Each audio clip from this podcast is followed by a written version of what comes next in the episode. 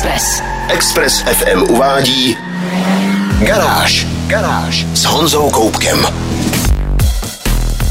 Dneska mám pro vás novinky z exkluzivního světa na zakázku stavěných Rolls Royceů, limitovaných sérií hypersportovních McLarenů, ale také se podíváme na nový elektrický hatchback od značky Cupra a nejmenší crossover značky Toyota, který právě vstoupil na český trh. Ze všeho nejdřív ale otestuju velký kombík od Volva s novou verzí hybridního pohonu. Já jsem Honza Koubek a vítám vás v garáži na Expressu. Garáž. Na Express FM. Volvo V90 není úplně čerstvá novinka. Po silnicích jezdí už od roku 2016. Nicméně o nadčasovosti jeho designu svědčí i to, že poslední facelift je zvenčí téměř neznatelný. V90 je i po těch letech pořád elegantní a vzhledem ke své délce i poměrně impozantní vůz. Zásadní novinky jsou očím skryty a jedna z nejdůležitějších se nachází pod přední kapotou.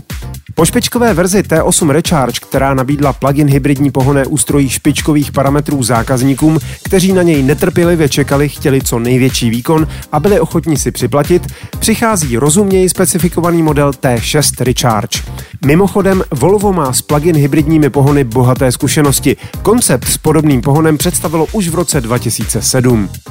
Nová V90 T6 Recharge má stejný 2 litr s turbem a kompresorem jako špičková T8, jenom naladěný na střízlivějších 253 koní a 350 Nm točivého momentu.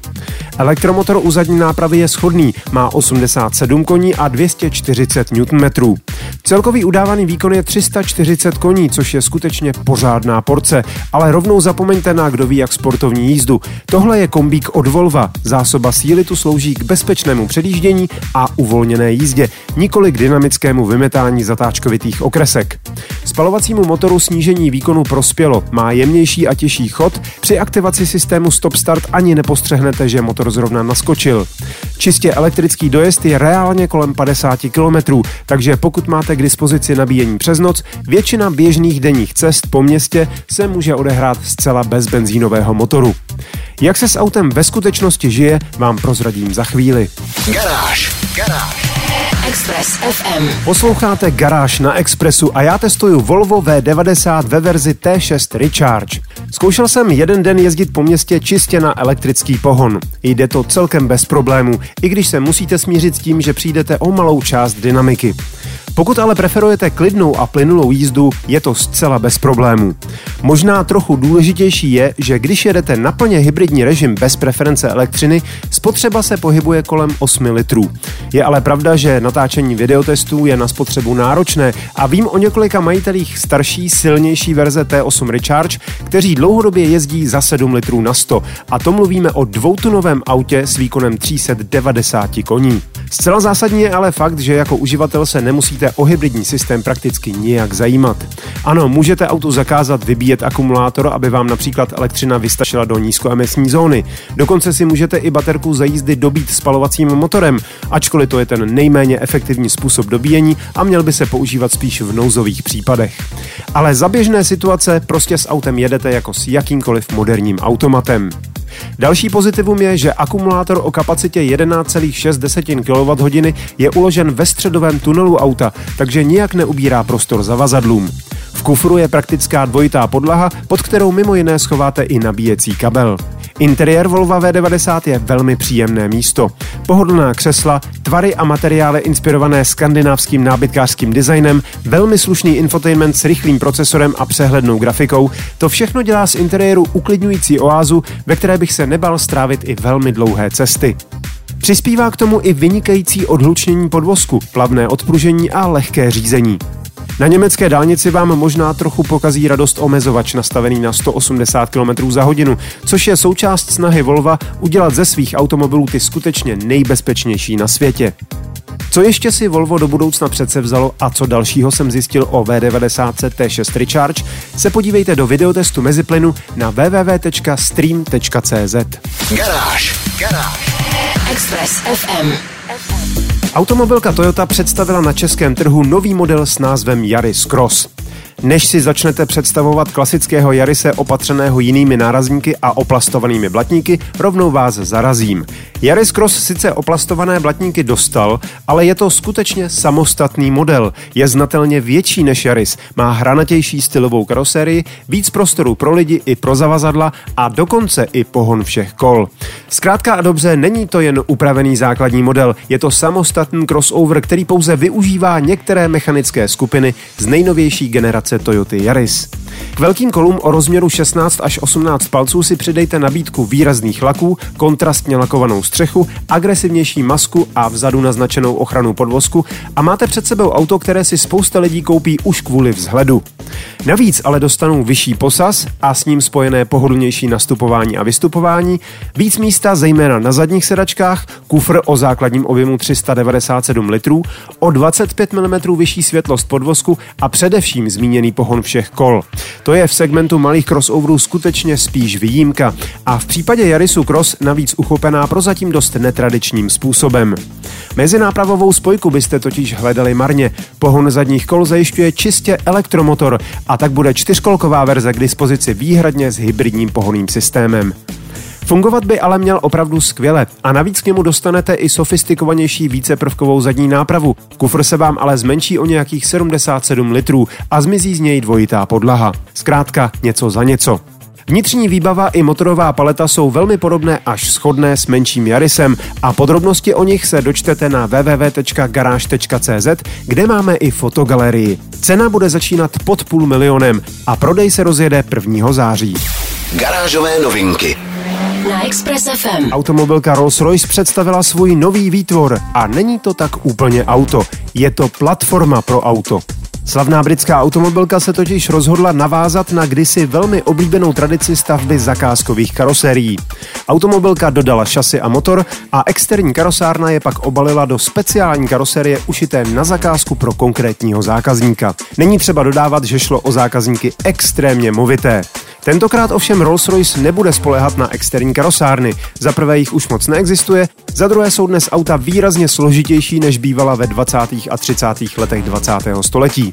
Místo toho automobilka založila specializovanou divizi Rolls-Royce Coach Build, která bude na představené platformě zvané Architecture of Luxury stavět umělecká díla podle přání zákazníků. Prvním ukázkovým počinem na nové platformě je právě představený Rolls-Royce Boat Tail. Luxusní 12-válcový kabriolet si objednal klient fascinovaný oceánem a tak na něm najdete dva odstíny modrého laku, čalounění luxusní kůží opět ve dvou modrých odstínech, splývavou záď s hora opatřenou dřevěným vykládáním jako paluby jachet a v ní skrytou lednici na šampaňské a sadu luxusních sklenic, nádobí a stříbrných příborů vyrobených speciálně pro tento vůz. Ze zavazadlového prostoru se dokonce vysouvá skládací slunečník. Střecha je naopak velmi subtilní záležitost, která vyžaduje ruční manipulaci. Neočekává se ovšem, že jí majitel bude nasazovat příliš často.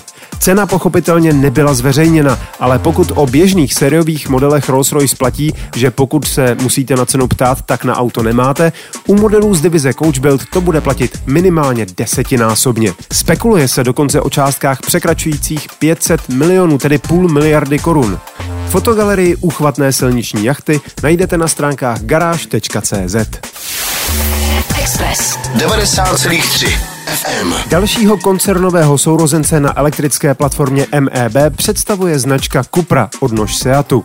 Nedávno zrozená značka plní roli sportovní divize, ale ani jí samozřejmě elektrifikace nemohla minout. Sourozenec Volkswagenu ID3 bude mít velmi podobné rozměry, ale chce být elektrickou obdobou ostrého hatchbacku. To znamená víc stylu a víc rychlosti. Cupra Born, jak se nový model jmenuje, je rozhodně docela pohledné a dynamicky působící auto, to se nedá popřít.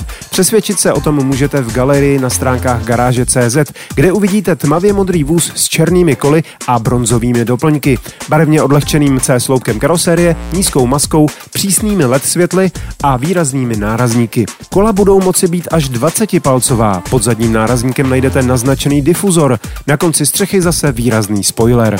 Jen ty dvě koncovky výfuků byste pochopitelně hledali marně.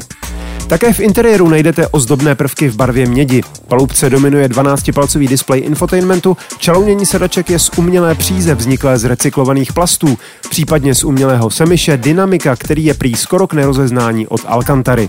Stejně jako v případě Volkswagenu ID3 bude k mání verze o výkonu 150 koní s akumulátorem o kapacitě 45 kWh. Silnější 204 koňová s větší baterkou o kapacitě 58 kWh, ale přibude i špičková varianta s elektromotorem o výkonu 235 koní a akumulátorem 77 kWh. Nejrychlejší bude kombinace silného motoru a středně velké baterky, která bude umět stovku za 6,6 sekundy a bude mít dojezd 420 km. S velkou baterkou se prodlouží na 540 km, ale zrychlení klesne k 7 sekundám. Nízké těžiště, pohon zadních kol a okamžitá reakce na sešlápnutí pedálu by z Cupry Born mohly udělat docela zábavné svezení, ale to uvidíme až na podzim, kdy dorazí na trh. Více informací najdete na garáži.cz. Express 90,3 FM. McLaren Elva je exkluzivní hypersport z řady McLaren Ultimate Series, který se měl stát jedním z vrcholů nabídky britského výrobce. Původně se počítalo s výrobou 399 kusů tohoto speciálního speedstru bez čelního skla. Podobně jako uchvatné Ferrari SP1 a SP2 nebo Aston Martin V12 Speedster, používá Elva k ochraně posádky aerodynamický trik, při kterém systém aktivního směrování aerodynamického proudění odkloní hlavní nápor vzduchu mimo otevřený kokpit. Cena jednoho kousku poháněného 4-litrovým osmiválcem o výkonu přes 800 koní je skutečně exkluzivní. Přepočtu vychází na nějakých 42 milionů korun.